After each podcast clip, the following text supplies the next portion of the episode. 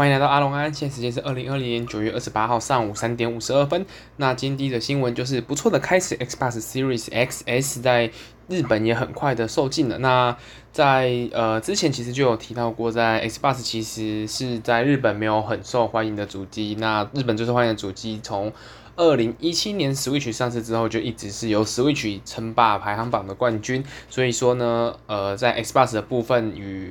呃，前面两台主机就是包含 Switch 跟 PS 系列，其实都是有很大的差距的。那先前其实在日本一整年的销售都只有几千台的 Xbox。那目前这则新闻其实可以看得出来说，Xbox 在应该说新世代的 Xbox 在目前日本的反应其实是不错的。虽然目前微软他们那边是没有公布说在日本地区的供货量到底有多少，但至少在目前预购的情况是没有出现呃就是滞销啊，或者是销售很久才销售殆尽的这个情况，那目前感觉起来的话呢，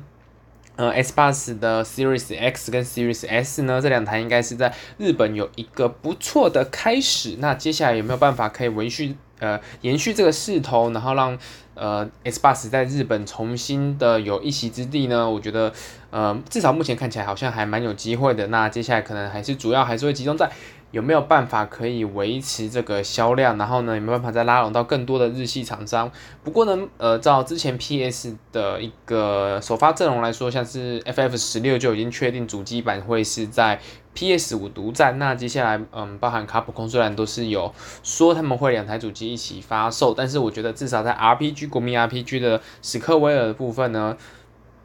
，Xbox 算是有一个落落到下风的一个。态势吧，所以说呢，呃，希望它可以在之后有更多的日系 RPG，甚至会有一些呃独占作品来进行推出。那虽然它也不能算是独占啦，因为它通常是会采取就是 Xbox 跟 PC 同时推出嘛。那但是至少也是希望可以有一些比较特别的日系游戏，那我觉得才会比较容易在日本市场可以有一个比较好的成绩。在目前来话，那就是还是以呃。欧美地区为主，就是整体 S 八十的销量都还是以欧美地区为主。在日本的部分的话，呃，后续我们就来观察看看有没有办法，呃，继续维持这个气势呢？好，那今天的播报就到这边，那谢谢。